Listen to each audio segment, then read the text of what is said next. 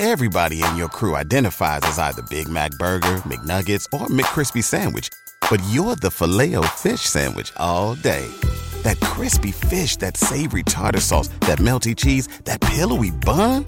Yeah, you get it. Every time. And if you love the filet of fish, right now you can catch two of the classics you love for just $6. Limited time only. Price and participation may vary. Cannot be combined with any other offer. Single item at regular price. Ba da ba ba ba. 2 2 pitch. Swing and a long drive. Deep left. Way back.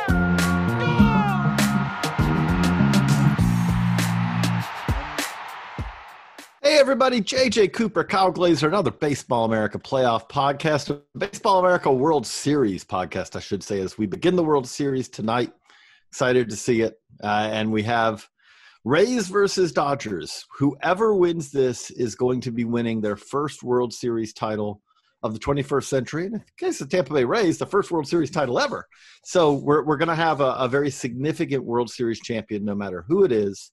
Does offer the reminder again uh, that just how hard it is to win a World Series. Uh, if you look through the 21st century, there are very few teams who have more than one. And the fact that the Dodgers that we're talking about have zero in the 21st century is very notable because they're one of the gold standards of what you look for in a baseball team. They're consistently in it every year. They haven't won one. The Rays have been a team that has figured it out how to do it on low revenue for year after year. They haven't won it. It's hard to do it. One of these two is going to do it. And what we're going to talk about today, Kyle, is, is kind of what we think going into it. And to kind of start with that, like to look at the big picture, we just came through two very thrilling LCSs and two very thrilling league championship series that challenged both of these teams to the utmost degree. The Dodgers had to come from behind. The Rays had to hold on after almost blowing a 3 0 lead in, in, their series. We'll start with the Rays there. We're going to do this as a preview podcast. Kyle, what stands out to you? Uh, what do the Rays have to do here if they're going to get their first World Series title? First and foremost, I just want to say I'm very, very excited for this World Series. Best team in the American League, best team in the National League, two teams a lot of people thought would be here, two very talented teams who do it differently. I'm very, very excited for this one. The biggest things for the Rays, first and foremost, someone else has to hit outside of Randy Arozarena. Rosarena hit 321 with four homers in the ALCS the entire rest of the Rays combined hit 183 with seven home runs. They're gonna have to have someone else step up, especially to keep up with this Dodgers offense. Brandon Lowe and Austin Meadows really, really struggled and did not look good in the LCS. You know, Ji-Man Choi had some big hits. He hit well. Manuel Margot had three homers, but they need some of their core guys to really step up. I think that's going to be one of the biggest things and probably the biggest thing. Uh, uh we're going to talk about some other keys, but really this is it the Rays are going to have to have other players step up, or else the Dodgers are going to be able to do what the Astros should have done and just pitched around Randy Arozarena. And that that's the thing to me is is that when I look at this series, big picture, the Rays can win this. I don't want to make anything sound like they can't. At the same time, I really did view that Braves Dodgers series as one that was probably 55% Dodgers, 45% Braves chances of winning, which ended up being kind of like that. I went to game seven and it was a close game seven, though there were very small margins there. And the reason I thought that was is because the the Braves had a lineup that could match the Dodgers home run for home run, big inning for big inning. I don't know. I think the Dodgers are a pretty strong favorite in this World Series. And just what you said, I just don't know if the Rays can score enough runs yes, they have great pitching. They're going to, they have great defense. They position well. They're athletic, all those things. But when I look at this, this Rays team, they, four runs is a big game for them right now in the postseason. They have scored more than four runs three, sorry, four times in the postseason. And since, I mean, they, they had that eight run game against the Blue Jays thanks to a Ji-Man Choi home run. They had a couple of big games early, but as you mentioned, with Brandon Lowe struggle, with Austin Meadows struggles, with Mike Brosseau had the big hit, but then he didn't have much of a uh, ten at bats, but didn't have much of a, an LCS. it's like two runs, two runs, four runs, three runs, three runs. Four. You can win that way. But you're facing a Dodgers team where you can turn around and by the time from the time Mookie Betts starts it to the time that Cody Bellinger or someone else finishes it, they could have a three, four run inning, and that may be what the Rays are trying to scrape out in a game. Again, there's talented players here. You look at Austin Meadows, you look at Brandon Lowe, you look at Willy Adames, who you can say, hey, I can see them getting hot, but they have to do it. They really have to have that happen to be able to compete with the Dodgers. So that's first and foremost. The second thing is they need to get some length from their starters, which is a little bit problematic because it's kind of the antithesis of what they do.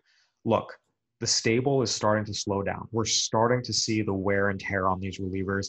Diego Castillo really struggled his final two outings, the ALCS. He walked a pair in his first one, second one gave up three hits and a couple runs. Nick Anderson has allowed a run in each of his last four outings. He's given up five run runs in seven innings total over that stretch. He's got an ERA over six. He's been scuffling. Pete Fairbanks is the only guy in their A bullpen right now who's actually really pitching well. So because of that, they're going to need to get six from Tyler Glasnow, six from Charlie Morton, six from Blake Snell, because they don't really have the pieces right now with just how much this bullpen has been worked to really consistently cover four innings a game, five innings if something goes wrong. And this kind of goes back to so I wrote after game six that Kevin Cash had made a mistake pulling Blake Snell when he did. Then the next day, he pulled Charlie Morton early, early as well. A lot of people on social media were talking about it. But I didn't view that one as problematic, and here's why. When he pulled Blake Snell, he was asking for five innings from his relievers when only two of their premium options were available that day. Anderson had given up the walk-off the day before. So he only really had Castillo and Fairbanks available. Trying to get five innings when you only have two of your premium guys available, that's a risk that that probably isn't going to work out. Whereas Charlie Morton, he had gone five and two thirds. They were only asking for three and a third from their bullpen when they had three premium options available. They had Anderson available that day, Fairbanks still available because he didn't pitch in game six, and you had Tyler Glass Glasnow available to come out of the bullpen. So trying to cover five innings with only two of your best options is a lot less likely to work than trying to cover three and a third innings with three of your best op- with three grade A options. And oh, by the way, Blake Snell was at the bottom of the Astros lineup when Morton's in the middle of the lineup. So they can't do what they did in game six and expect to win the series. If they do it in game seven, they'll be okay. But right now, this bullpen's not in a place where they can consistently give you five innings. They're just tired. That, that said, one thing that'll be very different in the L, in the World Series compared to the Division Series or the LCS is we do have off days. So basically, you have the two games, then you have an off day, which does give you that that day to reset, that day to rest. Then you have the three in a row, which gets a little more problematic. But then you have an off day, and then you have the two. I do think that will play a part. There, I, to kind of agree, you know, and slightly tweak what you're saying. I agree with you. At the same time, I think the key part of this is going to be: is there the the Rays have prided themselves on having a very deep bullpen this year. Is there another guy from that group, from that other group, I should say, who can step up. It's not going to be. I, I, was very impressed with what Alvarado did in you know in his first outing in the LCS. It's not going to be him. He's not on this uh, World Series roster. They they subbed him out for Ryan Sherriff. They added in Brett Phillips as well. But I do think the key for them is going to be. I, I agree with you. I think Diego Castillo, Nick Anderson, both maybe uh, maybe having a few days off to rest and recover helps them get back to more of their regular season form but they're not looking at, at their 100% best. But can they find, is there another reliever? You know, is there another guy in this pen? Because they have a lot of kind of semi useful guys. Is there another guy who can step forward? I don't, I, I, I kind of would say to myself, I don't see that guy who clearly is that guy. Maybe it's, you know, maybe it's a Ryan Thompson just because of the weird look, or I, I don't know. They didn't use him a ton in that last series, though. Like, but yeah, I think that they're going to have. When you say length, though, are you talking five to six, or are you talking more than max? I don't think at this point with this Dodgers lineup, it's hard to go. It's hard to get more than 18 outs against this group. What I mean by it is, if Blake Snell has a shutout through four innings, you can't pull him. Now, again, expecting seven or eight from these guys, if they can give it to you, awesome. I, I don't think you expect that against this lineup, but they really need to get five or six and try and say to your, the bullpen, hey, Let's get nine outs. Look, Aaron Slegers pitched okay. Ryan Thompson pitched okay. John Curtiss pitched okay. These guys are okay. They can give you, you know, three outs here and there. It's just when you're trying to build 15 outs right now without the best from your premium guys, it's tough to do that. So that that to me, and by the way, this can all be a moot point. If Blake Snell goes out and is more efficient with his pitches, makes it a very easy decision for his manager. Same with Tyler Glasnow. So at the end of the day, performance is going to trump strategy. I will point out if you get five out of Blake Snell, that's about as much as you can hope because Blake Snell has yet to go six innings in a start in 2020. It's it's unlikely. And the other thing I would just add with that is I did some look. This was LCS numbers, not World Series numbers. But one of the things that was very notable, I went back and looked. No one, at nowadays the world we are in now, anyone, anytime a starting pitcher goes past seven in one of these games, it is truly exceptional. We have the Justin Verlander, you know, complete game in the ALCS. That was just a dominating performance against the Yankees several years ago now. But other than that, if we have to kind of, you know, like I, am just for the, if you're listening to this and you say a guy, you know, oh, they're pulling him after seven. If you go seven, that means that you gave length in a uh, World Series or LCS start nowadays. Whereas it used to be that seven was, oh, they really must trust the bullpen tonight. That's the world we, you know, now if you go five, it's like, ah, he gave them what you kind of hope. Six is like, ah, he stretched it. They, they, they managed to get three more outs out of them. And that's where it's going to be interesting. Right. If Snell, Morton, and Glasnow can give the Rays six, that's what I'm talking about when I say length. It's when they start pulling these guys after, if again with a shutout through four innings, that they're going to put themselves into trouble. The last thing the Rays can do to enhance their chances here, and we've talked about the offense, how a lot of key guys have not been hitting, and they really need someone outside of Arozarena to step up. One of the ways they can manufacture some offense, maybe put some pressure on the Dodgers. In general, I think we think of analytically inclined teams, they don't steal a lot of bases just because of the risks not being worth the rewards and, and all the factors that go into that. The Rays were actually pretty prolific this year at stealing bases. They were 48 for 57, It's the sixth most stolen bases in Major League Baseball. It was a success rate of 84%. They ran a lot and they ran efficiently. The Dodgers are not very good at holding runners. Uh, even with Will Smith behind the plate, he's got above average pop times, a good arm. The Dodgers allowed uh, 36 stolen bases in 46 attempts this year. It's the eighth most stolen bases allowed in the majors. Uh, their 22% caught stealing rate was the 10th worst. You look at guys, uh, you know, I went through and looked, and you've got, you know, Julio Urias, Walker Buehler, Dustin May. These guys have not been good at holding runners this year. So if you're the Rays and you're an offense that has struggled to to score, frankly, more than two, three, four runs a game, and there's only one guy in your lineup that's really consistently mashing right now, maybe two if you give it to Ji-Man Choi.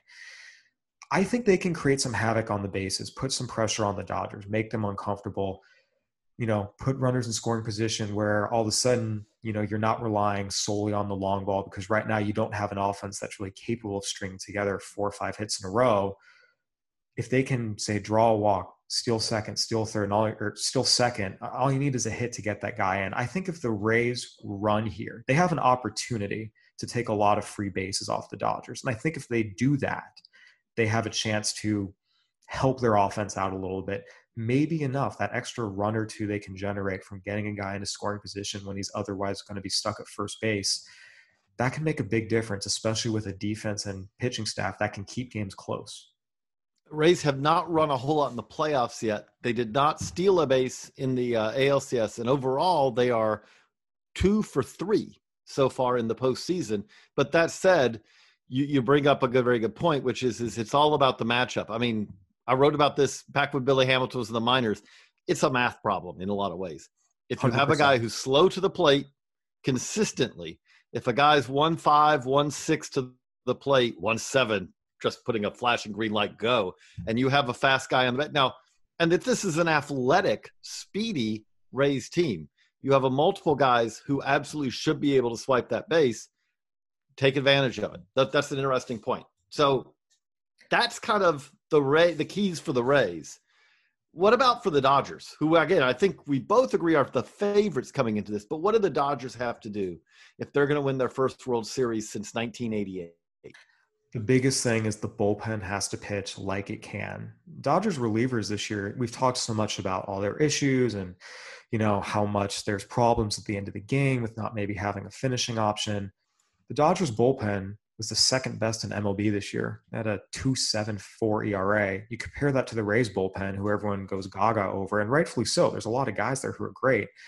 The Dodgers bullpen was a half run better than the Rays bullpen was this year.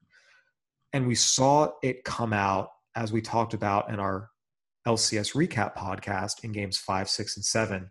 Game five, eight innings, one run. Game six, three innings, one run.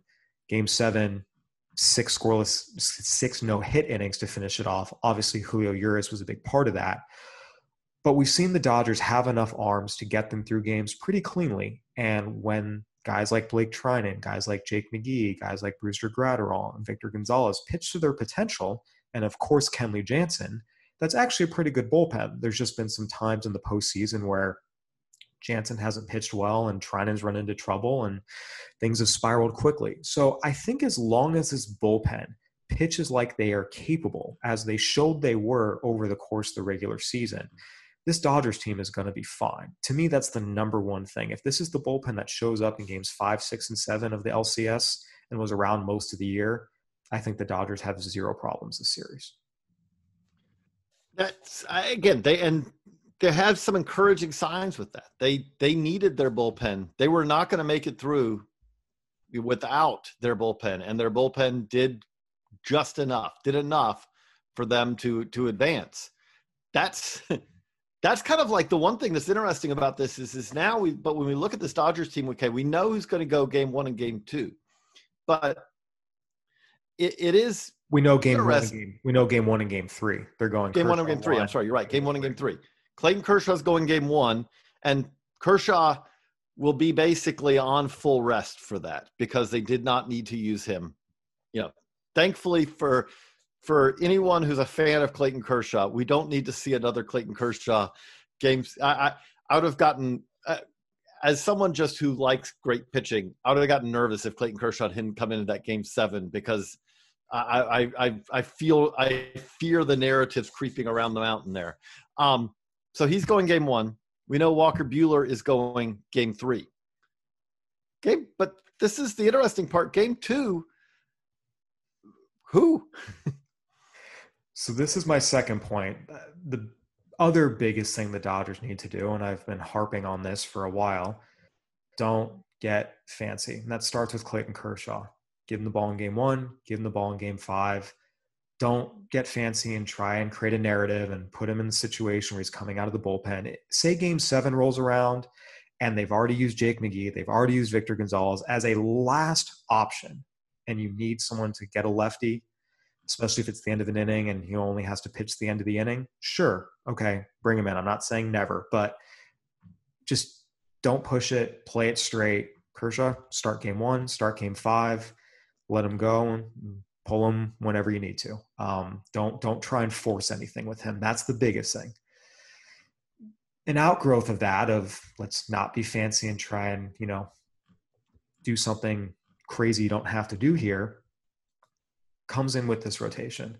So they burned both Dustin May and Tony Gonsolin in game seven of the NLCS, which they did not need to do. There is no scenario in which Dustin May, coming off of one day's rest when he's not really a reliever, they, they did it in the NLDS, but it's not something he's used to, was a better option the first inning than Tony Gonsolin. Now, Gonsolin didn't pitch well, so it was a moot point, but – on the whole, yes, just throwing Tony Gonsolin out there was going to be more likely to give you a better result than trying to finesse this with May in the first inning. It was unnecessary, and it had bur- it hurt them both in the short term and the long term because now they burn both of them. Neither of them are going to be really rested for game two.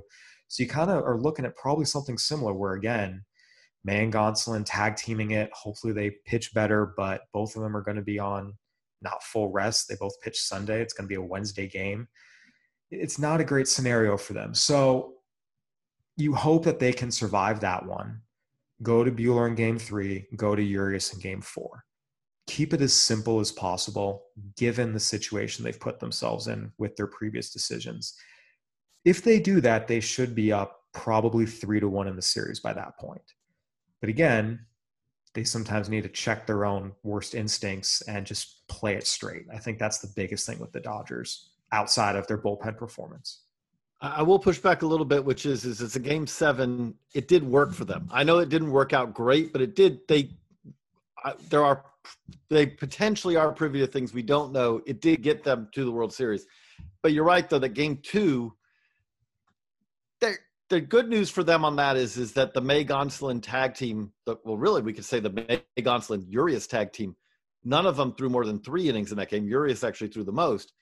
The problem is though is, is that okay, you're going to need one of those to start game two or both. You know, like maybe it's the the May Gonsolin combo, and you're going to need someone else to start game four. I would assume that that game four is Julio Urias because he threw the most innings in the game seven.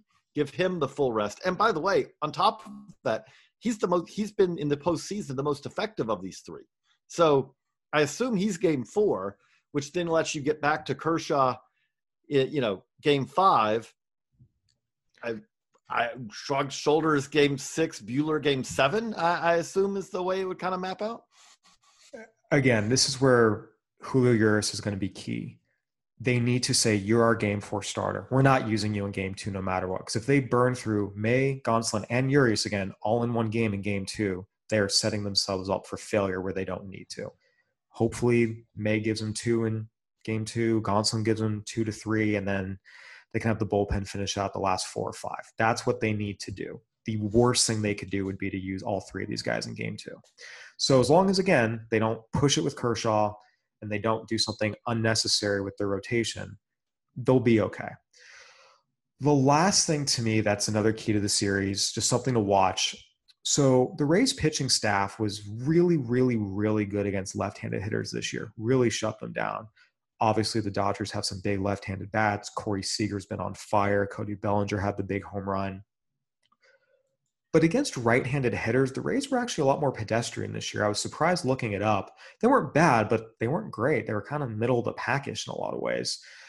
So the Dodgers right handed bats, Mookie Betts, Justin Turner, AJ Pollock, Will Smith, Chris Taylor, they've got plenty of them as long as those guys step up and do what they should do against a pitching staff that has not been great against right-handed hitters this year, they'll be fine. Again, something else I'm watching for. Now, if you know there's an ill-timed slump and these guys all simultaneously struggle, again, the Dodgers are so good, and you kind of trust Corey Seager and Cody Bellinger to have some success no matter who they're facing. But just given this is a strong Rays pitching staff, they do have guys who can overwhelm you, come at you with different angles, land different pitches in the strike zone it would just be a little bit easier for the Dodgers if they're right-handed hitters who are extraordinarily talented do what they should do, matching up well against a unit that again has not been great. They've been fine, but not great against right-handed hitters this year. What is I mean, I, I kind of that's where I kind of come back on this. I, I just at the end of the day, why I think that the Dodgers, when it comes pitching staff versus pitching staff, I could absolutely see this as as even. I could even maybe say slight edge Rays, especially when you throw in that they have a little bit more clarity on kind of how guys are going to go in this series. But for all that, I just look at these lineups, and the thing that I just keep coming back to is the Dodgers. The Dodgers have a guy who I would say is probably the second best player in the game as position player, second best position player in the game in Mookie Betts. I'm still going to put Mike Trout a, a notch above, but Mookie Betts has been consistently one of the best players in the game for, for a pretty good while now. They have Cody Bellinger, who, by the way, you know, when he's on, is one of the best players in baseball. And by the way, also plays a, a, a really good center field. They have Corey Seager, who, by the way, if you said that Corey Seager ends up winning an MVP or two in his career, you go, yeah, that, that seems plausible. They have Justin Turner, who's been one of the better players in the National League for quite a while. And we have they also have Will Smith, who's one of the more productive catchers in baseball. When you talk catchers don't produce offensively, Will Smith does. You have him. We're not we haven't talked about the re, the renaissance of AJ Pollock. We're not to, you just keep going through this and the thing that stands out to me is is you're watching the ALCS and you're watching the Rays. The question really revolved around so, what, what inning is the inning that Randy Arozarena is going to come up? And again, it's the things that as series go from one to another, maybe he stays on fire, maybe someone else steps up, but you didn't have that. ah, you know, if you're the if you were pitching staff facing the Rays, you looked at it as like this is the inning that's going to be really rough for me. When you talk about the Dodgers, there is no inning that's really rough for you because every inning is potentially rough for you, and the depth of that just wears on you if you're a pitching staff. 100%. And that is a big reason why, for me, I'm picking the Dodgers in five. I think Dodgers in six is is plausible. I was going back and forth between five and six. I'm going to go five. How about you? I, I like it in percentages because again, one game could. I would say if I thought that it was Dodgers 55, Braves 45, I feel like this is Dodgers 65, Braves, I mean, Rays 35. The Rays can absolutely win this series. There's no question about that. Again, it's baseball. If you don't think that, you're, you're and again, the Rays were the best team in the American League. This is not, I, I feel like I'm almost unintentionally making it sound like they're worse than they are this was the best team in the American League. I don't think there was a question this year. Yes, it was a shortened season, but they showed that in the regular season. They've shown that in the postseason. But when I just look at these two teams and match them up, as good as the Rays are, I just feel like the Dodgers are better. And I also feel like if this was a seven game series and they were playing it straight through, I kind of like the Rays a little bit more in that simply because, like you just talked about, the scramble that is getting everything sorted for the Dodgers in this as far as starting pitching and, and all that. But that's going to be a little bit resolved because of the days off and all. It's going to help them get kind of a little bit more on cycle. Altogether, I'm going to go 65% Dodgers, 35% Rays. The way the Rays win this, and they can win this, is starting pitching. Tyler Glasnow outpitches Clayton Kershaw in game one. Very plausible. Game two, they're going to have the better starter on the mound. They can absolutely win that. You know, game three, I, am never going to pick against Walker Buehler in a big game, but we can move to game four if the Dodgers do something they shouldn't do with Julio Urias and he pitches in relief in game two. All of a sudden, Ryan Yarbrough over bullpen day or short rest day. Yeah, that's absolutely advantage Rays. So there is a scenario here where the Rays win this, and it's based off their starting pitching and also what the Dodgers do with theirs. At the end of the day, I think the Dodgers are the more talented team. They're the deeper team. I've said it all year. I think they're just a tier above everyone else. And if they do what they should do, I'm picking them to win the World Series. But there's no question. The Rays, with the starting pitching advantage they have, have a path to winning this. And now we just have to see how it all plays out. The, the one other thing I would add with that, the other thing I can see the Rays doing is the Rays play another series where you go, wow, everyone seemed like that they were in the perfect position at all times. The park plays big, and the fact that the Rays defense for the Dodgers also is outfield defense is exceptional. I mean, you got Mookie Betts and Cody Bellinger and AJ Pollock. They have the the some the similar thing, which is three guys who are capable of playing center field. But the Rays, three center fielders playing in the outfield alignment, you know, works out for them and we at the end of this say, "Wow, the Dodgers really scalded some balls, but it never seemed like it it paid off for them as much as you expected to." That would be the other thing I could see happening here. That said, I, I do think the Dodgers are going to win it. Either way, I'm really looking forward to this. It's been a uh, a long, long year with a lot of uh, difficult moments for a lot of people around the game, but I'm glad we're finally here. The World Series. This is what we all look forward to. This is what we all love, and should be a good one. It's going to be exciting. And that's, you know, kind of wrap it up for us here on the Baseball America Playoff Podcast. For Kyle, I'm JJ. So long, everybody.